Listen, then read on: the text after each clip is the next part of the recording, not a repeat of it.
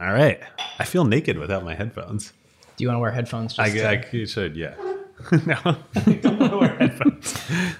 Benson's got some earmuffs for you Yeah. to put on.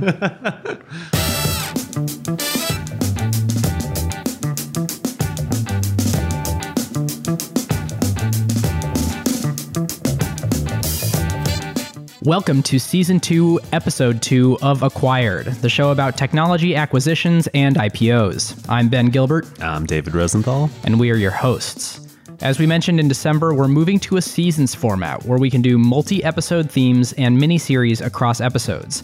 This season's mini series is on startup fundraising.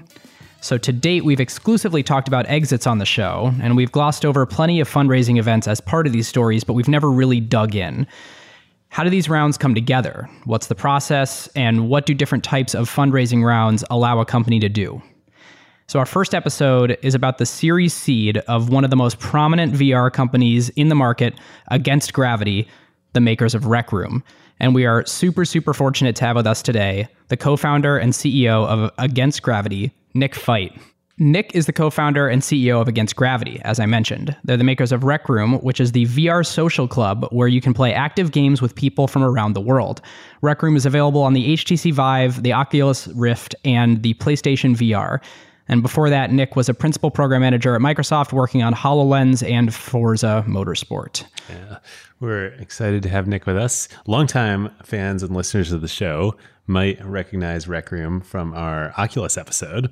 And we are excited Yeah, to thanks for the shout out there. dig in further here. that was back when well you weren't you weren't raising your round during that time, but it was shortly thereafter. Yeah, I think it was shortly. Yeah, so shortly this is almost yeah. like a you know almost like a follow up here. This is great. All right, well, David, this is the perfect time to talk about one of our favorite companies, StatSig. Yes. When we had VJ on ACQ2 earlier this year, they were already a pretty impressive kind of Series B stage startup with a killer team and early product market fit. But what's happened since and the scale that they're operating at now is pretty wild.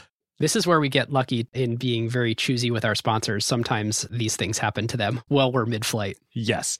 So I asked them for some fun stats. In the past month, StatSig shipped actual live product experiments to over 1.2 billion end users. Now, that stat is not deduplicated across apps, so there's some overlap. But I mean, even if you cut that in half to approximate actual flesh and blood human people out there, that's almost 10% of the world's population. Crazy. Okay, so that's one. Two, StatSig now processes about 130 billion events per day. So the infrastructure that StatSig now has to support these data volumes is pretty wild. And it's not like they just execute these events. They then take all the data from them, run huge statistical jobs across the whole corpus to compute the experiment results that their customers are running. It is just wild. It's funny, I hadn't thought to make this comparison until right now. So you said 1.7 million events a second. If you look at the Visa numbers, I just pulled up my Visa notes. Visa does 8,600 transactions per second. So that's what, 200 times as much throughput at StatSig than at Visa? On the customer side, StatSig added arguably almost all of the most important AI companies in the world this year, including Microsoft, Atlassian, Anthropic, along, of course, with regular old companies like Notion and UiPath and Lattice and Brex and friends of the show Rec Room. The team also kept shipping super fast. At the start of the year, they had just one core product. Today, they're a full fledged product understanding platform. They have dedicated feature flagging, warehouse native experimentation, and product analytics. Yep. So if your team wants the best platform in the world for making data-driven product decisions, you should reach out statsig.com slash acquired. And as always, there is special white glove onboarding for all acquired listeners. Our huge thanks to Statsig. David, you ready to dive in? As always, Ben. All right.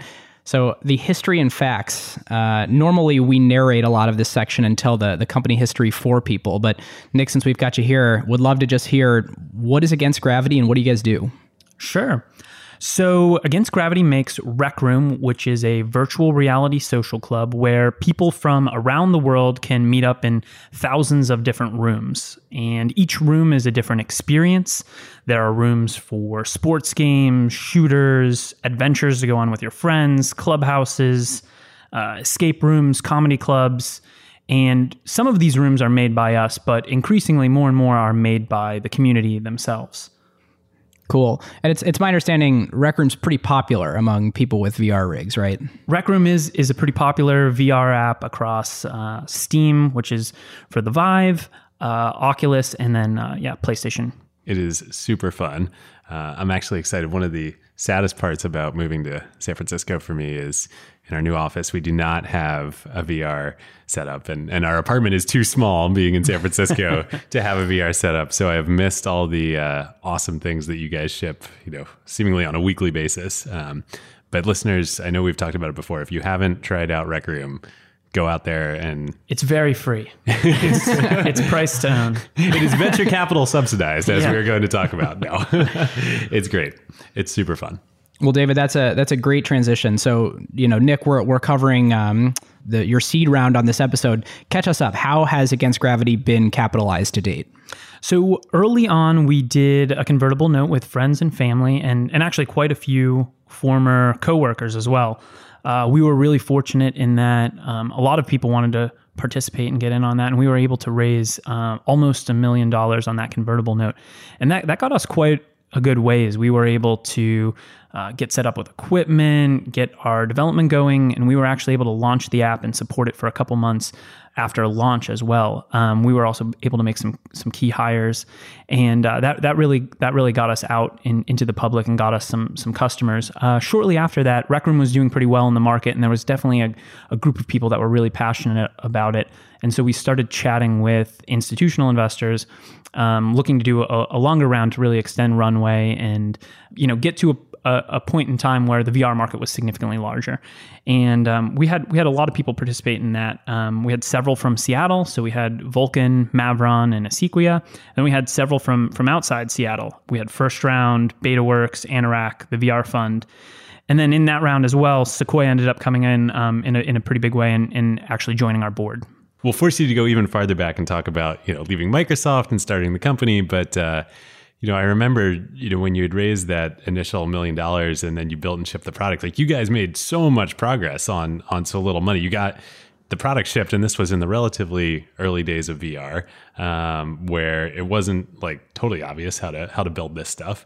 I've always been curious. How did you make so much progress, like with so little resources, uh, in just a few months uh, when you started the company? I I have amazing co-founders. So uh, while I was out trying to collect checks from from friends and family, um, my my coworkers did just amazing work. They they were able to pull together, um, you know, from from a blank white slate of paper to to there's an app that's shipped. Um, that that a good portion of the VR audience was was playing. They they managed to do that in 90 days. So it went from you know blank slate to product in market in, in 90 days. One of the phrases that we use a lot at that company is ready fire aim um, which really describes our development process. I, I think really what a lot of people would view that as not a good thing, but we really we really embrace it. I think i think it it encapsulates our our thought that you know it's really hard to aim and hit perfection. And it's really hard to hit perfection on the, on the first try. Uh, so what we look for is can we just make tiny improvements through each iteration? And and really our focus is on how can we get the iteration speed up? So from the beginning what we were lo- really looking for was you know as soon as this thing compiles can we can we push it out to the public? Yeah. and then and then can we get feedback on it? Can we get can we get a sense of what people like and what they don't like? And, and can we address that this afternoon. That was really the way that we approached it and and that's the way we've been developing rec room for for almost the past two years now It's so funny about uh, something specific to Rec Room for user feedback. You were taking me some of the new, new uh, through the new features on Saturday, and people kept coming up to us. And you know, Nick, you don't have any like special thing above your head or anything indicating like I'm the founder. But you know, people are just coming up to us and telling us things and asking us questions, saying, "Oh, can I join your party?" or like, "How do you do this?" And a lot of people like just very vocal and very communicative. So I have to imagine from the earliest days, like you didn't have to work very hard to get user feedback. No, but the the community has been wonderful in telling us, you know, what what they want both in Rec Room and outside of Rec Room. We we have a very active Discord uh, that we we manage. We have a very active Reddit that we manage, and and generally what we're trying to do is when people give us feedback, we're trying to react to it in the, the tightest timeline possible. So when when they ask us for something and we think like this this could meaningfully change the the experience we try to get it in there as quick as possible and let let those users know like hey thank you for the the feedback thank you for the ideas you know your ideas in there now like Now go check it out yeah. Let, yeah let us know the next thing we should fix um, you and all your co-founders were all at Microsoft together, right? How did the team come together, and and how long were you thinking about it before you left? What catalyzed you guys to make the jump? so my my background at Microsoft, I I came to Microsoft right out of college, and I spent a couple of years working on a, a series called Forza Motorsport there, which is a racing game for the Xbox. That was a really awesome experience. I got to see what what AAA game development looks like, and then um, after a couple of those games, I moved uh, to a small incubation team in in 2012, um, and that incubation team uh, ended up growing into the Hololens team and that that was where I met most of my co-founders. Um, so we we had worked at at Microsoft on Hololens for for several years, and really what we were doing was building demos for early prototypes of Hololens, and then we were also working on some of the apps that shipped with the uh, development kit of Hololens. Um, And and for listeners who don't know, which I imagine is not many of you, but for those who don't, Hololens is Microsoft's augmented reality headset.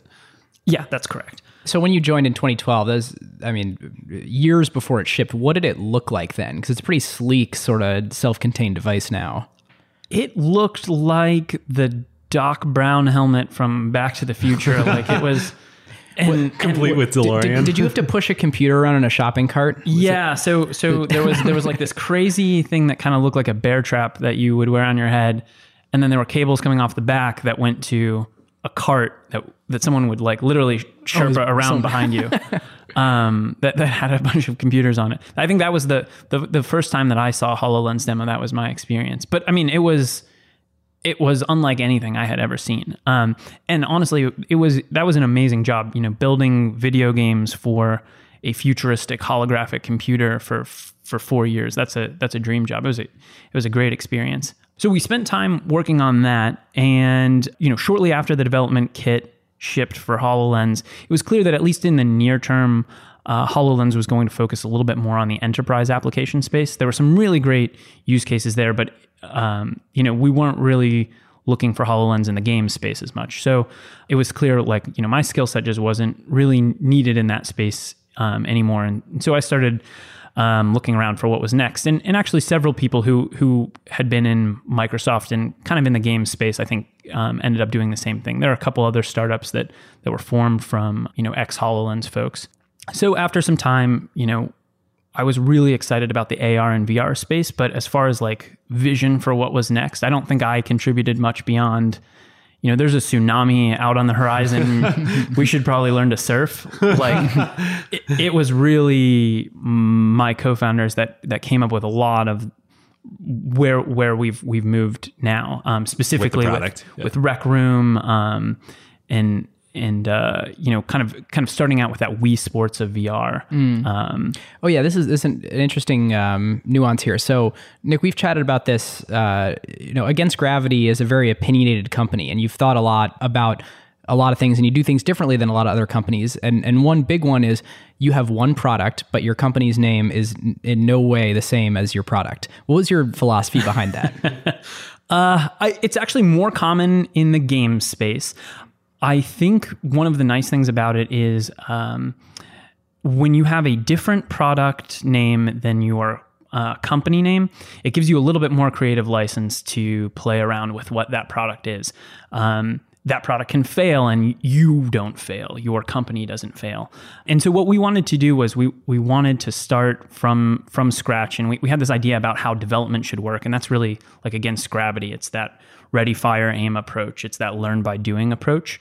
Um, but we wanted to develop a unique identity that was um, that that we could experiment with a little bit more and that was rec room and that, that was kind of the wii sports of vr um, And was the intention when you started always that Rec Room was going to be you know, grow into the thing, or had you thought about this was where you're going to start, and we might go in other directions too? Oh no, we we started and we weren't sure if we were going to do AR or VR or you know something else entirely. We were really excited about the possibility of of social. We felt like we had been living in the future for a couple years, playing around with Hololens, and it was just so clear to us that there was there was something really transformative in the way that you could use these these technologies to communicate with other people. It was really going to change the way those communications were going to work. Largely, how we started in VR was we, we contacted pretty much everybody who made a headset. Um, and we were like, hey, you know, we're, we're a company, like you should send us a headset. Like we don't really know what we're going to build, but, um, and, and Valve, uh, who, who, you know, makes Steam, they, they got back to us that day and got us a headset. And Yeah. That was how we, And and you guys launched Rec Room right around the same time that that the um, that the Vive launched uh, publicly, right? we launched maybe like three or four months after. Okay. I think I think I was still at Microsoft when it when it launched, and shortly after the the Hololens uh, dev kit launched, we left, and and then we're we're looking around for stuff to do. And uh, something that strikes me, I actually have a hard time describing Rec Room to people sometimes, and I think I so I just f- finished reading Ready Player One, and I it's the best way that I can kind of describe it is like you know like the whole con the whole book of Ready Player One, like it is a world with many other worlds, and you can kind of move around between them and it's you kind of have to experience it because it's not like oh this is an app that exists in VR that is single purpose. It's like here's a universe that's been created some some of it by the company some of it by a bunch of other people and you can do a bunch of different things in a bunch of these different worlds. When did that start to be the case instead of we are a single purpose thing we were really excited about social and we we saw this enormous opportunity in front of us for what could be done in social and what could be done in so many different segments. Um, I, had been pretty, you know, wisely warned by a couple people that that it's far more common for startups to die of indigestion from too much opportunity than starvation of of too little. And and so it was really my co-founders that I think started along this path of Wii Sports for VR because it was a really great place to start for for social. Um, casual games are a really easy thing to pick up and play. They're a great way to break the ice between strangers, which is pretty important in VR. Like the social density is lower, so you're not as likely to find one of your you know top five friends in rec room right now. So a lot of times you're playing with you know strangers from um, elsewhere, and so you need you need some common ground to kind of form there. And then it was also a very modular format. It was easy to like drop new things in, pull them out, change them. We always had this idea that we wanted the content in Rec Room to be more than just the content that we authored. Uh, but we knew that that um, we could build a great base with uh, kind of this concept of Wii Sports um, and go from there. I think with a lot of ideas, they are both familiar and differentiated. And Wii Sports of VR was definitely that. Like you have a strong sense of what that is when you hear it, and then when you go and play it, um, because of the controls in VR and the immersion of VR, it felt really different. It felt very differentiated. As Ben said, and you know, we could talk for hours about how cool Rec Room is, but really, you just you just take our word for it. You got to go try it. but I want to get into your the seed round because um, the story here is really cool. So, and and I think you guys did a couple things, a couple really key things differently than a lot of uh, startups do them. One, you guys were very almost prescriptive in the amount that you wanted to raise and the terms you wanted to raise it on, which is not the normal advice that people get. You know, if you Google or talk to folks about how to go raise your seed round, it's like, well, I, you know, I, I think we need about this much money, but you know, you're the VCs, you know, you tell us how much we need. Uh, that wasn't the approach you guys took. how, how did you think about it? Uh, so I think that ready, fire, aim approach also applied to our fundraising process, and and so uh, you know I think a lot of what we were doing was was learning by doing. While we were raising on our convertible note, we were out um, chatting with with a lot of institutional investors, and and you know honestly, like a lot of those early conversations you know didn't go well. And we we learned like we, we got better and better at um, at making progress talking about what it was we wanted to do.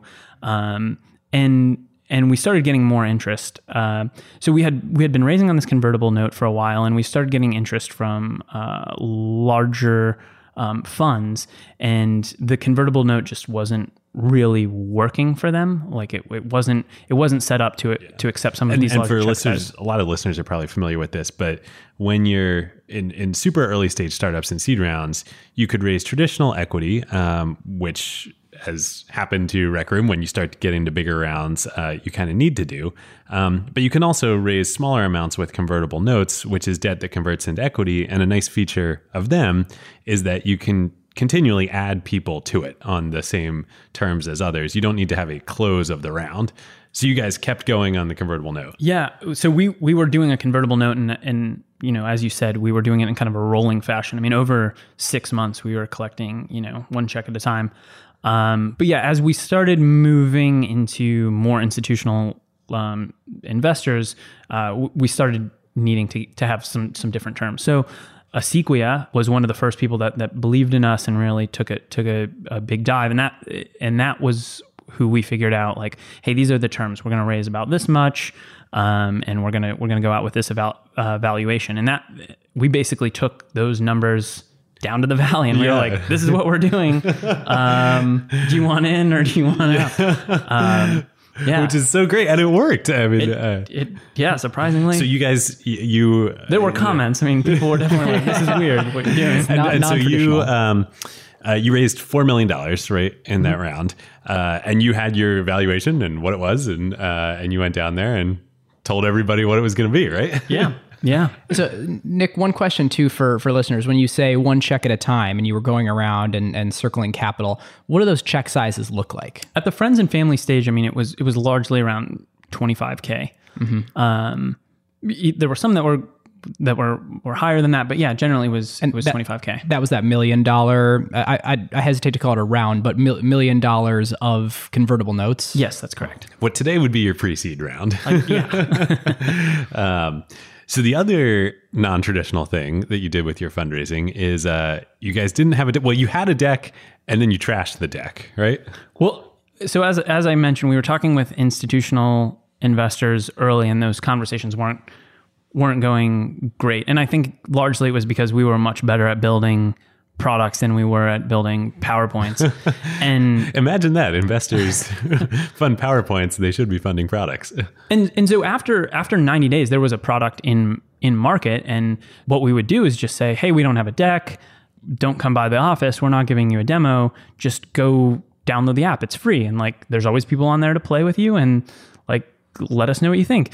I, I would occasionally hop in. We we had a room in the in the app that um I actually had like a pull down projector that had my deck on it. you had a fundraising room in the app. That's yeah. awesome. yeah, and so occasionally I would like go in there and and show people that. Um, it always got chuckles, and I think it, it actually it helped people move beyond like, oh, this is more than a game. Like there there are there are applications for this, you know, well beyond gaming. Um, but but it was a great filter for us for you know investment partners because it told us like if, if they wanted to chat with us like one they had spent time in the app. They they knew what was going on in there. Um, they had vr headsets. They had probably played some other stuff as well. And so they had a better sense of the market. We weren't going in there and educating them on like here are the vr headsets. Like we're on this one. I think it just uh, kind of upped the the level of knowledge for the people we were talking to generally. Qualification is something that is so important. And uh and I just think this was brilliant, like finding a way to like, you know, pre-qualify anyone you would talk to if you're just like, no, I'm not sending you a deck. you have to like know the landscape, have access to a headset, be willing to try my app.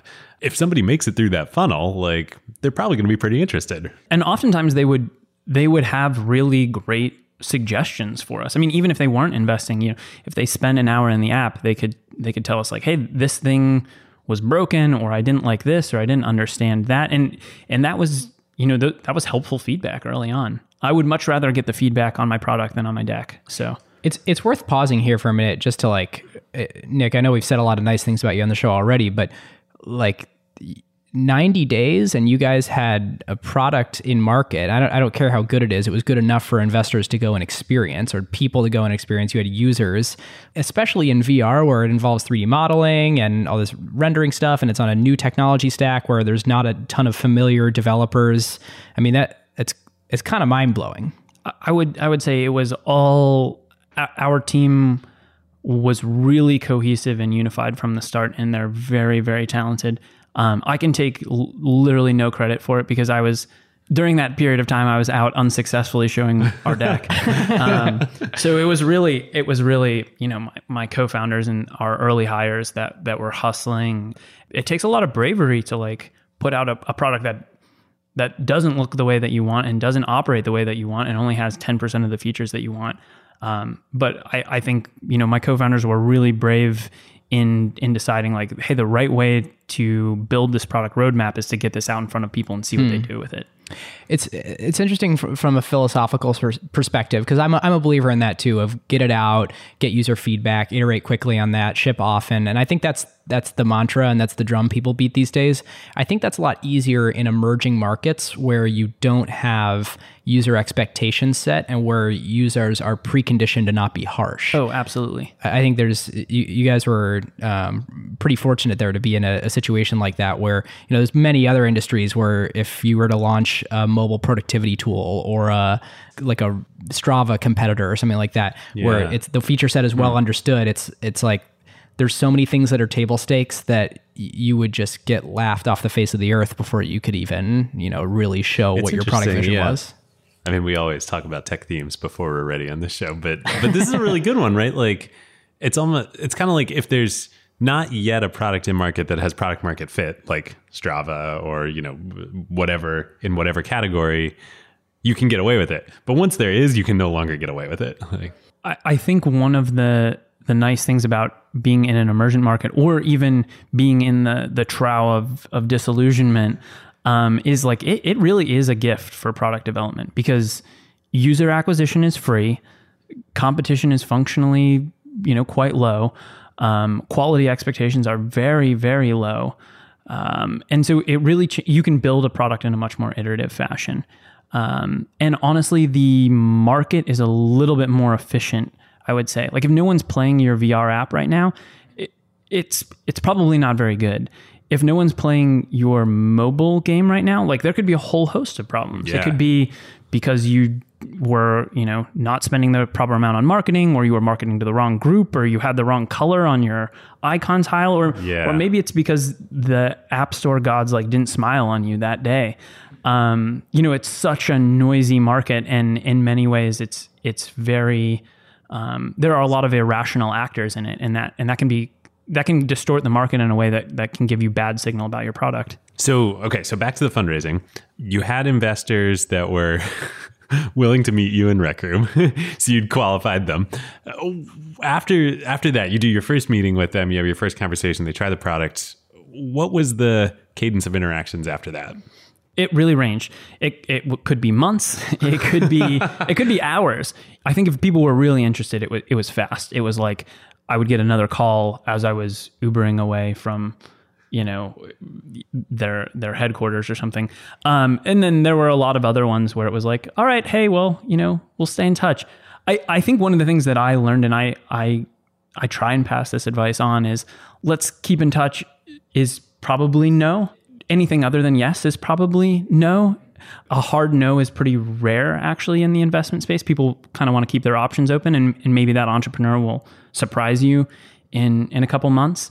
But yeah, I think it's easy to to hear those things and think like, oh, I'm on the right path with 20 firms, right? Yeah. And, and realistically, you're you're not. Um, it was clear to us like who was interested because they they would really hustle to get us to the next stage and the next meeting very quickly. And what was like the, you know, even for you guys, a very successful seed round. You know, what was the conversion rate through that funnel from like do that first in, you know, first solid good interaction or you know um, high fidelity interaction uh, to yes, I'm actually interested versus the yeah, let's stay in touch. So there were there were generally like three stages. So the first was they had most firms had someone who was kind of qualifying was doing the kind of first check on you. Like oftentimes that would be like a, a principal or an associate or something like that. Um, if you get through that one, then generally you're chatting with with one partner. Um, and then if you get through that, then you're chatting with like the full partnership. There's the the the Monday meeting that you're Yep. you're you're going to. Um, I I would say our our clearance rate was, you know, we were getting through maybe half to a third of the principals associates, then maybe like 20% of the partners and then by the time we got to the partnership meeting generally those those went well Yeah. but i mean wow, we that's a huge drop off though. it, it was it was pretty I, there was a bunch of people that were just like vr no you're doing anything that sounds like games no. Again we got better at telling the, the story of what we wanted to do. We were kind of like you know w- really we have aims beyond games but we think this is a great place to start and we think there's a lot to be learned here. Um, but it was it was a little it was a little too much for for some people.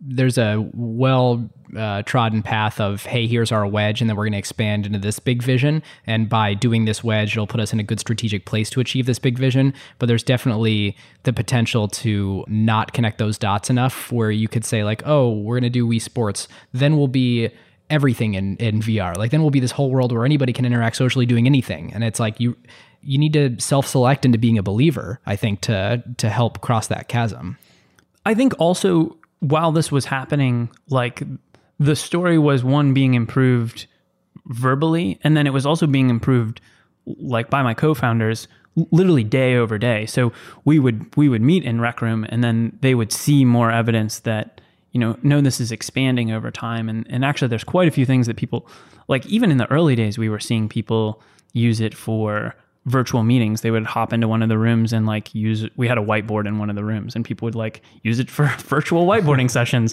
Which is awesome because it's public, right? Um, Yeah. So people, is this would be the equivalent of just like walking into a Starbucks and uh, having a you know business meeting. And yeah yeah i mean in the early days it was public now you can have your own private rooms and private instances and everything but in the early days yeah people were using it for all manner of things that we never we never expected people were giving talks in there and like uh, it was it was pretty wild yeah That's awesome. As you were interacting with people on the investor side, like what impressed you? How were you qualifying them? Thinking about who you ultimately ended up wanting to work with? I would say the thing that was impressing me the most was, you know, we were like living and breathing VR. We were in there all the time. Occasionally, we would run into investors where they were just drop shipping in. They spent five to 10 minutes listening to my spiel, and then they would have something, they would have some new perspective that I had never thought of. They would be like, Have you thought of this? And it just, it would totally open up this this new path that I had never considered from being you know six inches away from it, and it was those sort of insights that were really impressive, um, where they were you know they had spent so much time with so many other companies that they could they could just see these fast lanes. Um, and and I, I think those those were the things that impressed me the most. Um, Are, are there any of those that you implemented that you can think of? some of the the early ones from from Sequoia were really focused around how how can you help enable more of the creativity that you see in the community. We were seeing a lot of creativity early on and they were pretty excited about like all right, well how do you how do you close the loop on this? Like how do you get them creating? How do other people know what they've created? How are you ranking, discovering all of this stuff? Um, and and I think it went from us thinking about it as like, oh well, this is an emergent property of the app to oh well, maybe this is maybe like the re- it's really like the retweet. the thing that we should be we should be building around. Yeah. Um. So I think that there were a lot of very influential uh, discussions that we had we had early on, and just about how to how to approach these these um kind of things. You know you guys have been you, you just launched the ability for people to create their own sort of large scale objects and and worlds. For a long time you guys were the only people that could really have a, a large amount of uh, um, sort of world creation for other people to interact within. I mean how how long of a journey has that been? And, and can you talk about like today a little bit what does it look like for users to be able to have their own creativity inside rec room Yeah, so we started by building out a series of our own rooms, and each of those rooms has, you know, an environment and it has a series of objects with with behaviors and logic in them. A couple months ago, we started experimenting with uh, what we called the sandbox machine, which means you could go to any room that we'd built, um, and you could spawn any object out of the sandbox machine. So if you wanted to uh, play tag with the bow and arrows on the disc golf course. Like you could set that up, uh, but it was all very temporal. Like it didn't really last. It didn't really um, stick around. So recently, we we've allowed people to like name these rooms, save them, add logic, and in you know the ability for these objects to respawn in certain spots, um, set room limits, set who can edit things, and we've also really uh, beefed up something we call the Maker Pen, and that's basically a a creation tool that lets you draw any object that we don't already have. So if you need a snowman, you can draw a snowman. If you want to draw a car, you can draw a car. If you want to draw a giant castle, you can do that, like all with the Maker Pen. Um, and and so the combination of those tools really unlocked a lot of creativity, and that's that's currently what we're looking at now. Is like how do we how do we keep enabling people to do more of what they want to do? So, as you're getting towards the end of the process, you've, you've met lots of folks, and people are coming in, and um, and then and then you meet Sequoia towards the end, and and they get excited. They they call you back right away instead of the a week later. How did the process wrap up with them, and what were the key milestones through that? I met them towards the end of my my process, and um, actually, when when I was talking to other other people um, about Sequoia, I just you know everyone just had these you know amazingly positive things to say. They have a, a tremendous reputation, and um, and and so I, I was you know kind of nervous and intimidated to to go in there and and talk, um, and and they were amazing. They they were so friendly and humble and engaged and really knowledgeable about the product and the space. Um, and and so after those meetings, it was it, it, I was I was sold. I really wanted to work with them. Um, and so so as soon as we you know we heard back, it was like, all right, great. This is yeah, this is happening. Let's do this. How long did it take from your kind of first interactions with them to being finished, or to them saying they wanted to work with you guys? It was pretty fast. I think we I think we did maybe two weeks at the most, maybe less. I think we did wow. we did one call, um, and then I I flew down there, uh, and then I flew back to Seattle. And I think like very shortly after getting off the plane, I like left my bag in the car and then flew back flew for back. The, the, next meeting. Um, did you actually leave your bag in the car? yeah, yeah. I think it was like literally the next day. I flew back for for another one. Um, what and, yeah. and in that like in raising around like this, what does diligence look like? Like what did in those two weeks? You know, what company information did Sequoia need from you? Um, you maybe you personally, what kind of research was done? I th- I think we were generally very open um, with with them. They they they wanted some data around you know analytics, like what do what do user behaviors look like here? What do you know your cohorts look like? We were providing that kind of data, but I mean honestly, there was very little data to to go on for them. You know, the product had not been out in the market for a very long period of time, um, and the company itself was very very young. I think most of the evidence was like in the product already. It was just like, wow, this had been built pretty quickly. Um, this team seems pretty scrappy. Um, and we were we were not spending very much money. So I think it was it was clear that we we had like some levels of capital efficiency going on. Mm-hmm. You go from being a scrappy startup, you launched a product in 90 days. It was clear it was something was starting to work, and now you have a lot more millions in your bank account. Did anything change in the company? Did it impact your philosophy about shipping quickly? You know, and and how have you how did you think about then deploying those resources? We tried to change as little as possible we were like, look, this formula is working. So what this round has bought us is time. We can keep doing this formula for a longer period of time. Like in terms of what changed, it was very, very, very little. Were they on board with that? Like Yeah, yeah. I think they I mean, this was part of our pitch when we were going out and talking about what we were doing. You know, most companies have the chart that's like up and to the right. And we were like, look, this is gonna take a while. Like yeah. we're in the preseason of VR we don't think the regular season's even starting for like another two years. Like, here's what we want to do. Forget about the playoffs. yeah, I mean, I I think in a large in a lot of ways you'll get you'll get the investors that you you ask for, and if you're honest about what your what your strategy is when you're fundraising, like people will self select. I just want to highlight that. That is such a good point. Tom talked about that, Tom Alberg on the Amazon IPO, about how Jeff Bezos, that's one of his favorite sayings. You get the investors you you ask for. And like, living it, you know, myself and Ben too. Like it is so true. The best thing you can do for, you know, the long-term health of your business and relationship with your partners is say ask for, you know, be clear about what you are and ask for what you want. Yeah, I think a lot of people kind of freak out too about this notion of delayed gratification that like there's some dirty secret like uh for example, VR headsets may not ship as many as we're all hoping and praying that will happen, you know, and, and this is thinking a few years ago. Having a sober head about that and being like, yeah, like we we think there's a chance of that, like here's our plan if and when that happens. In fact, even if it does do gangbusters, we recognize the price points are really high. Right now it's connected to these big gigantic, you know, tethered computers that people basically On need to have gaming now. rigs. Yeah, like being super upfront and just recognizing, hey, it- you know, we're going to be incredibly well positioned when this when the wave does hit.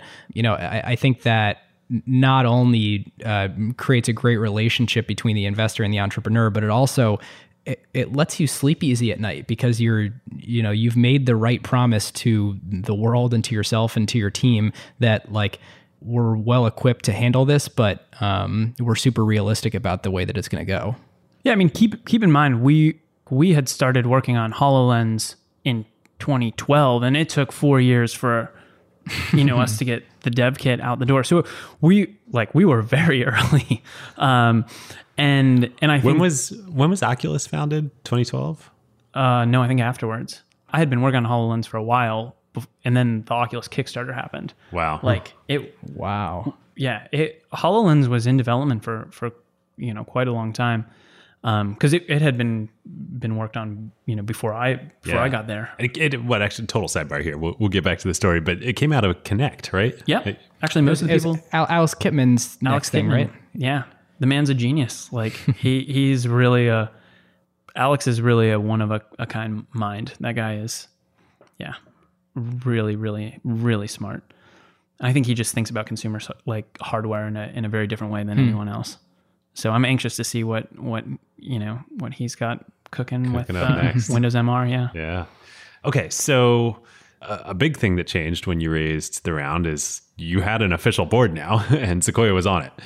What was that like? Uh, going from all you guys, you were focused on raising money. The rest of your team was focused on building and shipping the product and iterating. But now you have a board and you're a real company and you have to manage investors. Um, how's that transition been?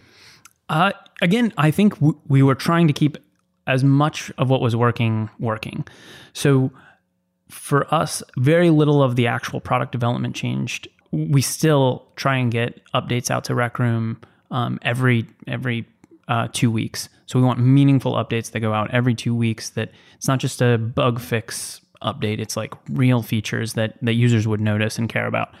Um, I would say what the board has has provided is when you're in that really tight iteration loop, you can occasionally get caught up in the details, and the board is there to remind you like are we making progress towards this long-term multi-year vision that we've laid out?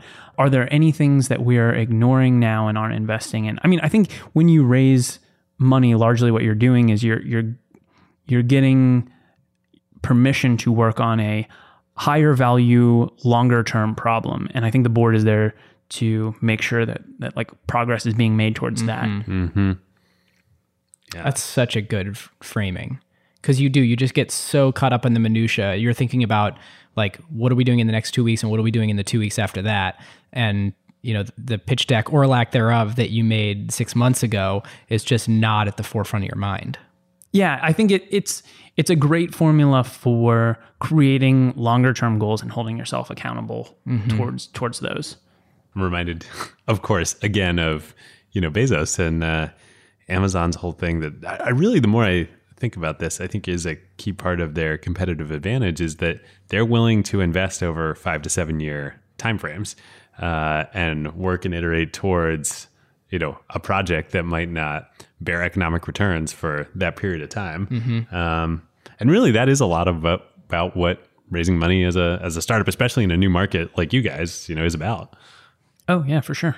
You mentioned you know that you basically went with this. We want to raise four million dollars at this valuation. how'd you guys come to four? Was it a, a thing you wanted to accomplish, and it was going to take four million to get get you there, or a certain amount of time that you wanted to operate? How'd you figure it out? So we we had built a bunch of financial projections that kind of showed okay with these different hiring ramps. Um, here's about how much money we're spending. I think really what we were looking for was we felt like there was going to be this inflection point in the market um, for VR, and we felt like it was going to come um, once we saw a headset, uh, which is kind of like an all-in-one. So no cables, no PC, um, kind of the capabilities of the Vive or the Oculus. So six degrees of freedom tracking. Um, we felt like this was, you know, this was a couple years out, but but we wanted to we wanted to be building towards that and have the right product for when that that hit the market. And so a lot of our plans were built around that. It was like, all right, how far can we stretch to to make it towards that? Um, I think we're still probably like you know 12 to 18 months out from that headset, but f- for us, we were really looking towards like, all right, how can we further our goal so that we have the right product when that inflection point comes? You don't have to answer this, but who do you think it's going to be? I the one that I've seen that's closest right now is the Oculus Santa Cruz. Um, so they've they've shown it, uh, I believe, at their last Oculus Connect, um, and it's a you know six degrees of freedom. You know, it's not tethered to a PC or anything. It doesn't have any uh, external cameras. It looks you know amazing. You know, there's no release date announced yet, so I think that's you know that's what we're anxiously waiting for. Yeah. Um, we're you know we're keeping an eye out for when Oculus has more to share on that. Uh, but we're really excited for anything that has that kind of shape to it. I think Yeah. I think there's just so much complexity in the VR space right now. It's like it's not easy to set up. It's it's not in every person's product yet. Um, but I think once you can take it out of the box and it just works, like, and you don't need to check and see if it's compatible with your computer, um, I think that's a that's a big game changer. we want to thank our longtime friend of the show, Vanta, the leading trust management platform. Vanta, of course, automates your security reviews and compliance efforts. So, frameworks like SOC 2, ISO 27001, GDPR, and HIPAA compliance and monitoring. Vanta takes care of these otherwise incredibly time and resource draining efforts for your organization and makes them fast and simple. Yep. Vanta is the perfect example of the quote that we talk about all the time here on Acquired. Jeff Bezos, his idea that a company should only focus on what actually makes your beer taste better, i.e., spend your time and resources only on what's actually going to move the needle for your product and your customers and outsource everything else that doesn't. Every company needs compliance and trust with their vendors and customers. It plays a major role in enabling revenue because customers and partners demand it, but yet it adds zero flavor to your actual product. Vanta takes care of all of it for you. No more spreadsheets, no fragmented tools, no manual reviews to cobble together your security and compliance requirements. It is one single software pane of glass that connects to all of your services via APIs and eliminates countless hours of work for your organization. There are now AI capabilities to make this even more powerful, and they even integrate with over 300 external tools. Plus, they let customers build private integrations with their internal systems. And perhaps most importantly, your security reviews are now real time instead of static, so you can monitor and share with your customers and partners to give them added confidence. So, whether you're a startup or a large enterprise and your company is ready to automate compliance and streamline security reviews like Vanta's 7,000 customers around the globe, and go back to making your beer taste better, head on over to vanta.com slash acquired and just tell them that Ben and David sent you. And thanks to friend of the show, Christina, Vanta's CEO, all acquired listeners get $1,000 of free credit. Vanta.com slash acquired.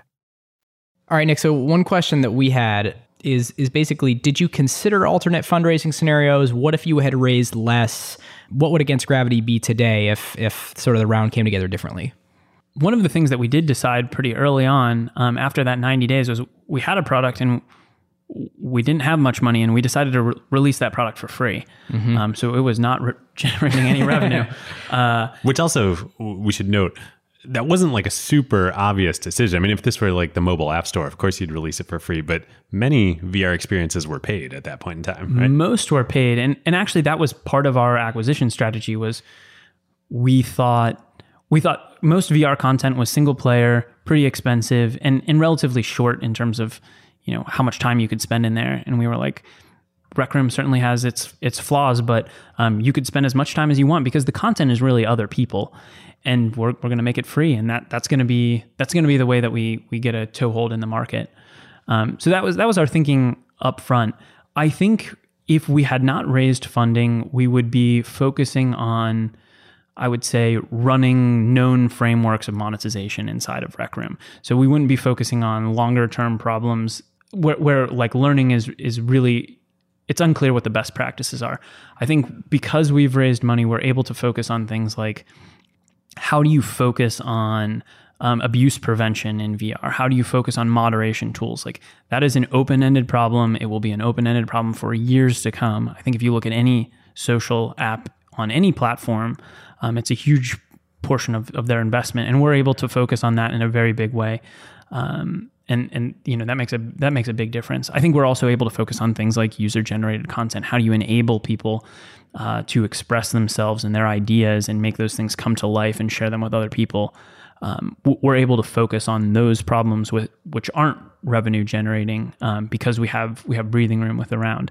I think if we if we didn't, you know, we would we'd be making and selling hats, right? Like, you know, it, it's we, Yeah. they're much less interesting features, um, and they're you- much less open ended. on that, I don't know if I've ever asked you. Uh, in some ways, like the world you guys were coming from with, you know, Forza and, and some ways how Microsoft's thinking about HoloLens, like, um, I could imagine it would have been easy or tempting to be like, yep, we're going to box this software and sell it for 60 bucks a pop. Like, did that ever cross your minds or was part of this vision from the get go being like, no, this is going to be free. This is going to be social. Um, we're going to do this differently. we definitely had conversations early on about like should we should we make this 1999 like what what does it look like if it's 1999 um i think we were really inspired by the development of something like like Mi- minecraft. I think minecraft really grew up in public um, and it earned its complexity by interacting with its community. It didn't come out day one and say like oh here's everything you can do with my i mean it slowly got more and more complex over time as people learned the systems. Um, and as its community taught other community members the systems like minecraft doesn't have many tutorials. It's because there's millions of tutorials you can find online from um, other players uh, uh, teaching each other. And i think what we believed was in order to get that kind of development cycle going in an early market with very few people, it had to be free. And and putting it behind a paywall was just going to make that flywheel spin slower. So it, it, it was a risk, but it was a calculated risk. It was like, in order to build the product that we want, in order to get the feedback that we want, in order to build the community that we want, it has to be free. the the point about the fact that other people are the content and you guys don't have to engage in level building at a frantic pace in order to stay one step ahead of the community so that you know they'll have something to do. You don't have to pump out new DLC every week. We still do though. Like, I know, but actually I was love thinking you making do, it. yeah. Like, yeah, we've got a new one. It's a new pirate quest coming soon, so Yeah, you can sweet. like swashbuckle with uh, a couple of your friends. yeah, it's gonna be great. Yeah, we really enjoy it. Um, but we're we're also you know we we love seeing the creativity of the community. They come up with so many ideas that we would have never even thought of. I mean, it's really, I guess it's an internet theme. It's a thing that you couldn't really do without everybody being connected to each other all the time. It's like, you know, if you were playing GoldenEye uh, on N64 alone, there's one exact experience that you can have every time. And no matter how many times you go through it, the, the thing's going to be exactly the same every time.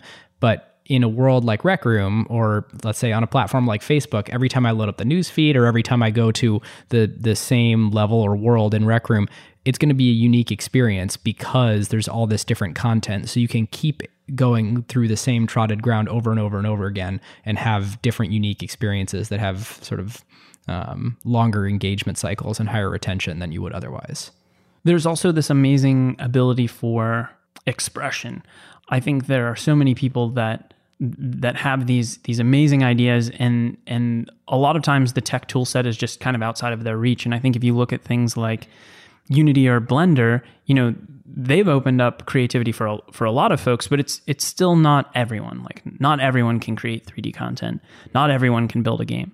Um, and so what we're aiming for with Rec Room is like literally anyone can come in and build something meaningful that expresses their personality. yeah, you were telling us before we started about the Frozen Castle. Oh yeah, somebody somebody built a you know a replica of the the castle from Frozen, including like costumes from the the movie that you can you can you know um, That's just stick onto your so avatar. Amazing. uh, yeah, we've seen amazing stuff like that. We've seen comedy clubs. We've seen two Rec Room users who, who met in Rec Room um, decided to get married in the real world, and they they actually had their their wedding reception in Rec Room. Um, they invited like 40 of their closest VR friends. They they made a VR bouquet for the the bride. They made a wedding cake, and they you know they actually had a ceremony with um, great. with vows exchanged and everything. Um, yeah, everybody Were wore there their, wedding crashers? everybody wore their fanciest avatar clothing. Um, yeah, it, it was. I mean, it was amazing to to see like that. That's that so was cool. never something that we would have expected at the start. And I think those sort of emergent activities are the things that like really inspire us to keep adding new stuff. It's so funny when uh, when Facebook was just starting. When when I was in college, um, I had uh, a good friend, still very good friend, that I met at a summer program I did during college. And uh, he went to school in Boston, and uh, my wife Jenny and I went to school in New Jersey. And then uh, the next year, Jenny was studying abroad with one of her friends from Princeton in Paris, and my buddy uh, was Facebook friends with Jenny. And this was all it was still like colleges only. And uh, he posted on Jenny's wall, saw a picture Jenny had posted of her roommate in Paris, and said something like, "Hey, you know, um, thanks in advance, Jenny. I know you don't know me very well for introducing me to your blonde friend."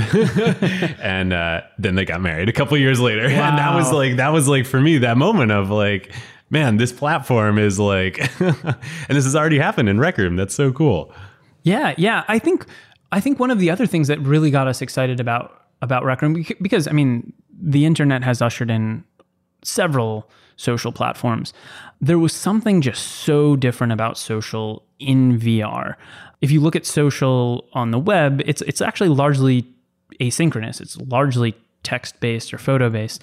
And and so with VR it's it's all real time and you get these subtle cues like people's head tilt, you see their hand gestures, and it really feels like you're in the same room with somebody who maybe is on the other side of the world. You know, we, we've heard from several people that they have some fear about social interactions in the real world, but but um, having you know the ability to practice in VR almost like helps them helps Wow. like reduce their their social anxiety. There's tons of people in the world who I think their their well-being is not being satiated by the social software that's out there.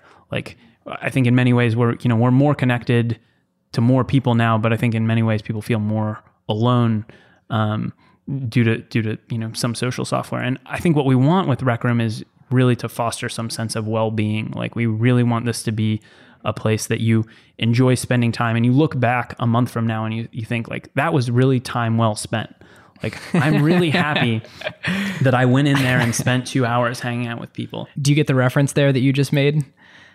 No This lit- literally uh, Mark Zuckerberg's word words this last week was we want time on Facebook to be time well spent. I didn't know. That.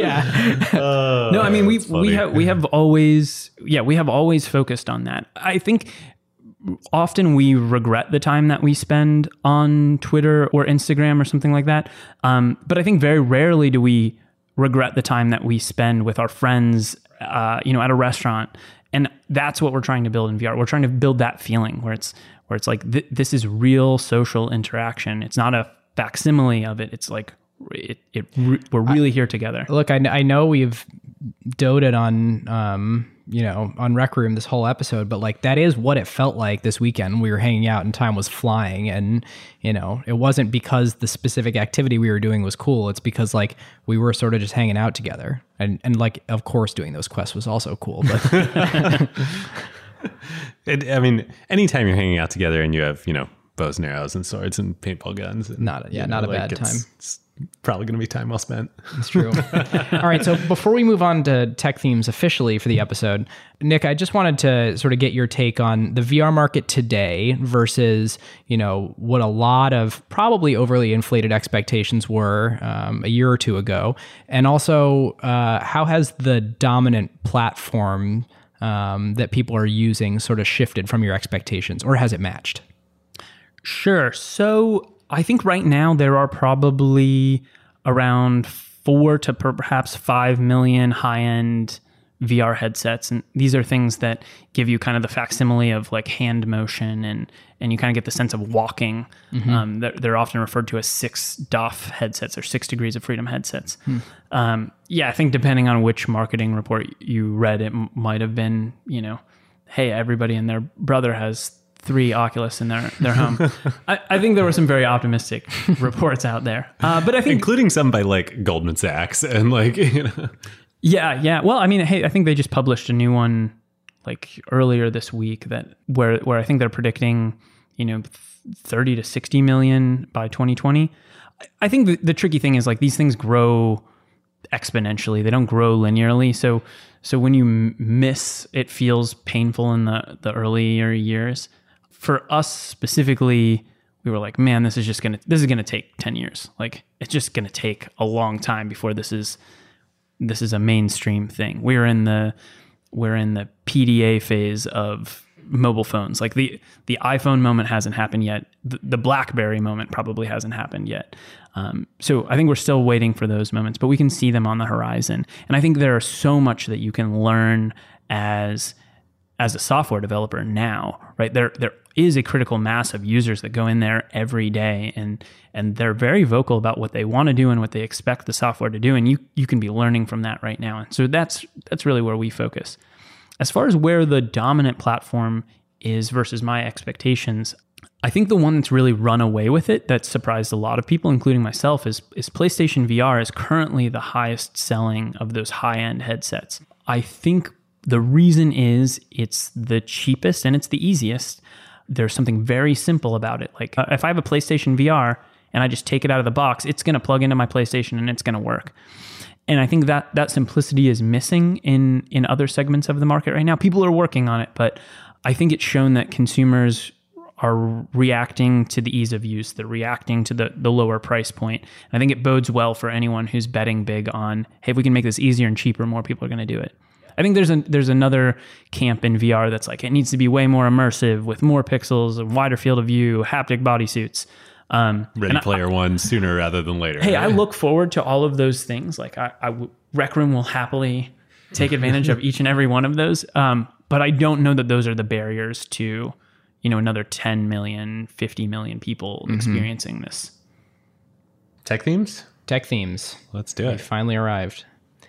You know, Nick, you had mentioned that these things happen exponentially and not linearly. Um, and I think I'm stealing David's theme here from our notes, but t- technology waves and the difficulty pr- to predict them. The fact that they grow exponentially, it looks like in, until an inflection point, it's just not going to be a thing and then suddenly all of a sudden it's it's going insane and this is the the new technology paradigm that everybody is using.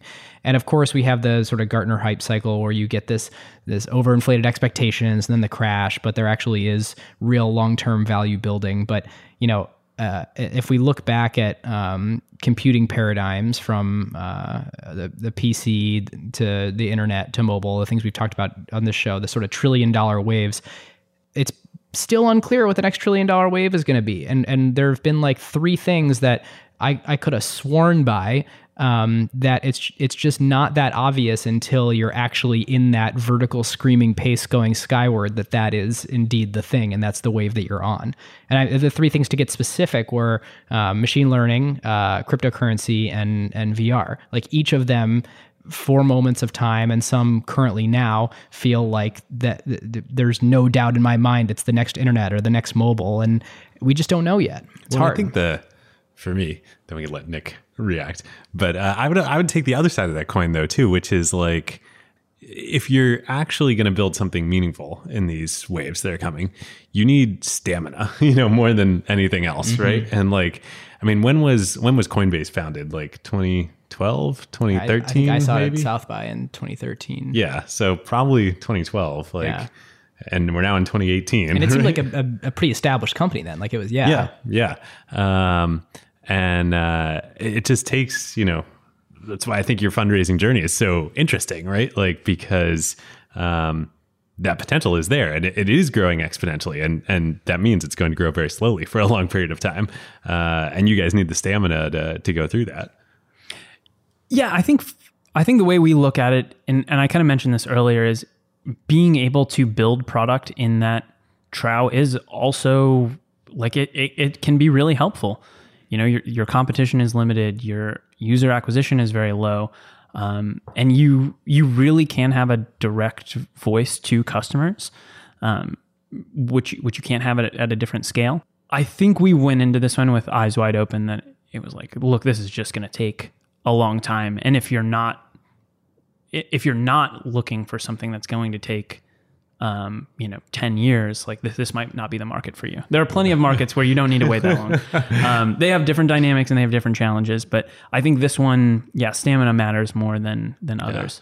That brings up my next tech theme, which is uh, I, I hadn't written it down until uh, you brought it up on the show, but you get the investors you ask for. Like it's just you know we talked about it earlier. I'll just underscore it again. Like you need to be very thoughtful about what your company trajectory is going to look like, what you want it to look like, what reality is probably going to dictate it's going to look like, and then find the right folks to be investors and partners along the way that kind of share that same vision in the world. Um, because you can have a lot of conflict if you don't. I got one more before we'll uh, ask Nick if he has any, but mine's really domain depth of founders.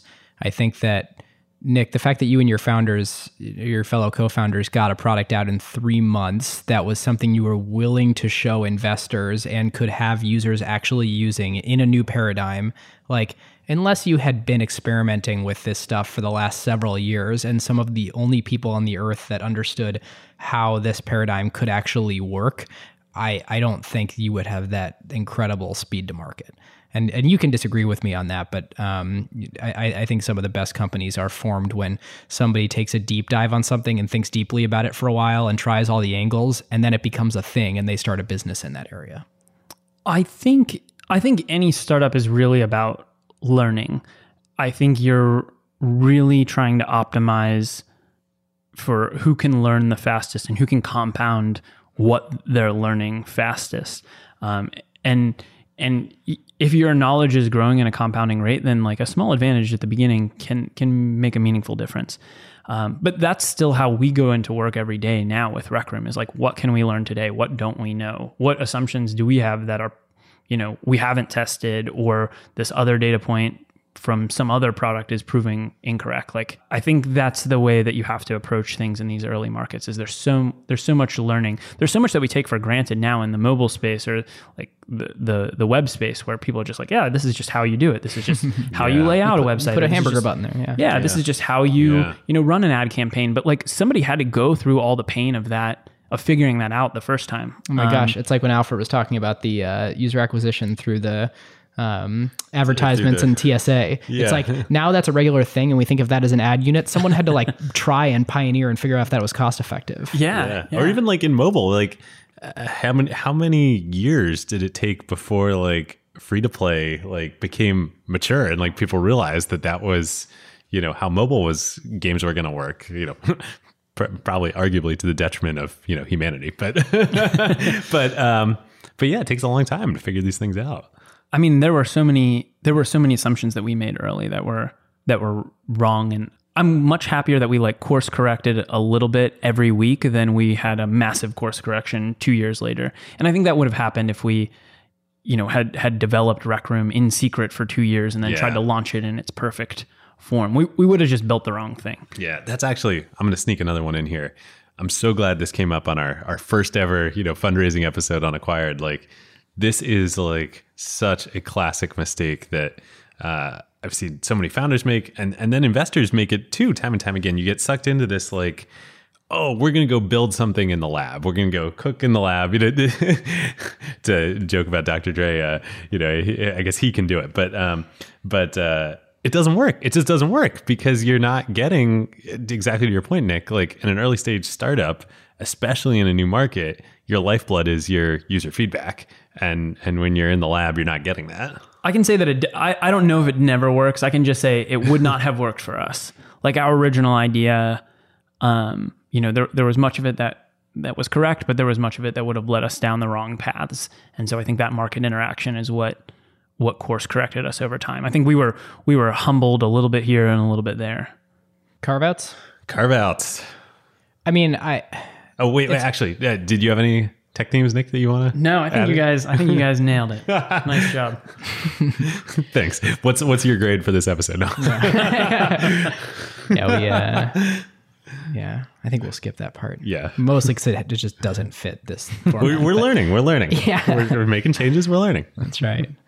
Our carve outs are not like supposed to be about the episodes, but this is just like the last book that I finished, and I, we already mentioned it. But like, if you haven't read Ready Player One and you think this episode is in the ballpark of interesting, you should totally go read it. It is like super. You could you can blow through it pretty quick. It's super super readable. It's really fun. Um, it's prescient. Like I, I think that a lot. It's written in 2011 or 2012, and a lot of the things um, that people are talking about today with not only VR, but um, you know the direction the world is going from a political perspective and from like a global warming. Like there's just a lot of things that people are talking about that are major issues of our day that were sort of eh, themes of the book five six years ago. And I think the movie's coming out in like a month or so. Yeah, I can't. Right. Yeah, I think it's coming out in March. Yeah, I can't I'm decide if I actually want to see it or not. Oh, I can't wait to see it. did, did you see Ender's Game? I don't. Yeah. yeah, Ender's Game's a little problematic, but um, yeah. Anyway, really, really cool book, and uh, I'm actually very curious, Nick. Do you like to liken Rec Room to a Ready Player One like world, or do you like intentionally stay away from stuff like that? There are a number of sort of canonical novels in the VR space. I think I think that's one, um, and Snow then Crash, Snow Crash yeah. is another one. Um, I, we don't we don't normally re- reference them, um, but I think it's it would be hard for you to find any VR entrepreneur that hasn't been influenced by those books. Um, I mean, I've I've read it. I I loved it, um, and I, I think I think it's definitely influenced some of our thinking, as has um, as has Snow Crash. So I, I think there's plenty of people that are are inspired by you know the ideas in that book. My carve out uh, is appropriate for today. It was recommended to me by Nick, and it's another Neal Stephenson book. and it's another Neal Stephenson book. That's right. Uh, so the book Seveneves. Um, Such a good book. Such a good book. It was well, okay. So here's the thing about this book. Everybody should read this book. It is like um it is I don't even like the whole construct uh is just like the setup is something that like really makes you think. Really really makes you think and is very cool.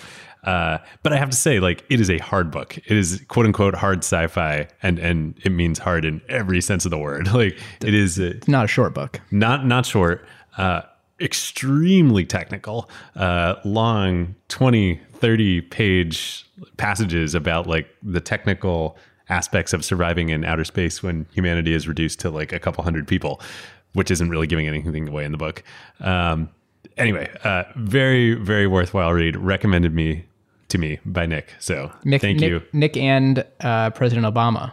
oh is and also President- on wow his uh, his reading list, and I have no idea how the guy found the time, but I love Seveneves. It's a great book. It's like three great books. yeah in one. actually i think it would have been better if it had been a trilogy uh in instead of one book but i can see why he wanted to get it all out Speaking of stamina, that book that that book does David, I does can, reward stamina. I can assure you, Hollywood will make the movie a trilogy. i mean they might have to do a trilogy just for the first part of the book I would I would love to watch a movie of that. That would Yeah. yeah. actually be really interesting. Yeah. All right, so for for mine, uh, I'm gonna go with with a video game. I'm gonna go with Zelda Breath of the Wild. oh nice It's been out for a while. Um, I I recently got a Switch and and recently finished it. Um, and I bought the Switch for that game. I just heard from so many people that it was it was it was amazing. And and actually, the reason I wanted to to list it as a call uh, as a carve out was um, I think you often hear this this phrase that like there's only two strategies in business: bundling and unbundling. and I, I think it's been used like quite a lot. Um, and, and I, I I think in many ways it's very very accurate, but I think it reduces what you're bundling to to a commodity. And I think if you look in the v- video space um, and you look at Hulu and Netflix, a- a lot of what they're doing is you know bundling and unbundling the same sets of content. Um, I, basically bought a four hundred dollar video game. Like I bought the Switch for Zelda, and I think it goes to show that like there there are some content that transcends that bundling and unbundling strategy, where people will do you know borderline irrational things to go and and find this content. And I think um, bundling and unbundling, it's really like taking advantage of an arbitrage opportunity. But I think as more people go after that, the arbitrage opportunities disappear. And so you're going to see the value of this tentpole content r- really being more and more um, important for for uh, distribution platforms. Um, and I, I was reminded of that after playing that game. It, it is magnificent. It is amazing. I, it's funny. I'm I'm considering doing the same thing, buying a Switch for. It was absolutely worth it. Huh. So the uh, I think during the launch period of the Switch, uh, Breath of the Wild was I think the first in history game that had effectively a 100% attach rate to the console, meaning that I mean, I'm sure there were a few people who didn't, but just basically 99.999% of people who bought a Switch during the launch window also bought Breath of the Wild. Wow. The last time that I can remember anything like that was I, I do remember hearing that the original Halo had had at, there were at times where there had been more copies of Halo sold than Xboxes, and and I I had heard that it was similar with the Switch was Yeah. Was there were more copies of Zelda sold than than Switches at certain points. I actually got Zelda before I got the Switch. Like I get Zelda. Nick is the reason for this I stat. could just, That's it was really depressing for like a week. I could just stare at the game. oh, that's like I the had- worst. It's like when your phone case comes before your new phone. Yeah. it Okay, so like what, what, uh, you know, we're extended carve out section here. Uh, listeners, feel free to, you know, jump off if you want. Go write us a review. I'm stealing Ben's line, but uh, okay. So, so what's your take on the Switch in general, and and uh, also, do you primarily play in TV mode or or handheld mode? I when when I first saw it announced, I I was like, this is ridiculous. Like I don't know why anybody would want to do this. this looks really weird.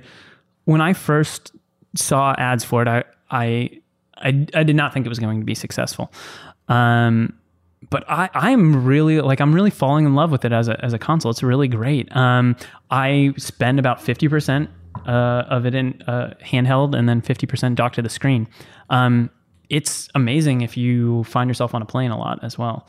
Like if you're traveling a If lot, you're fundraising, it's it's a it's a great device. Um, yeah, I think if you think about like the Clayton Christensen innovator's dilemma, where you know occasionally people will will go past what is needed for consumers.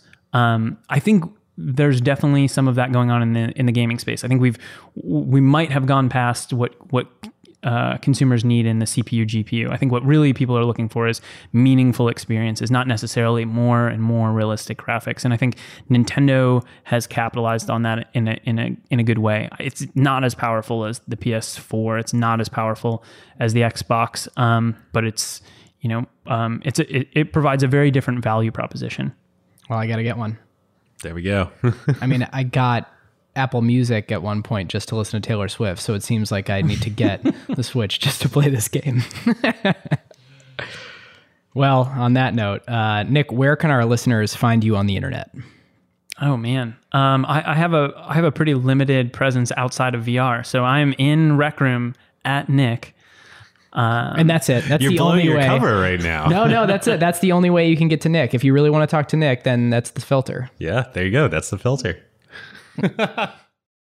This is a great time to tell you about one of our very favorite companies, Crusoe.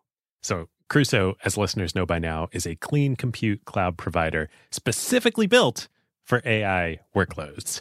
NVIDIA is one of their major partners, and literally, Crusoe's data centers are nothing but racks and racks of A100s and H100s.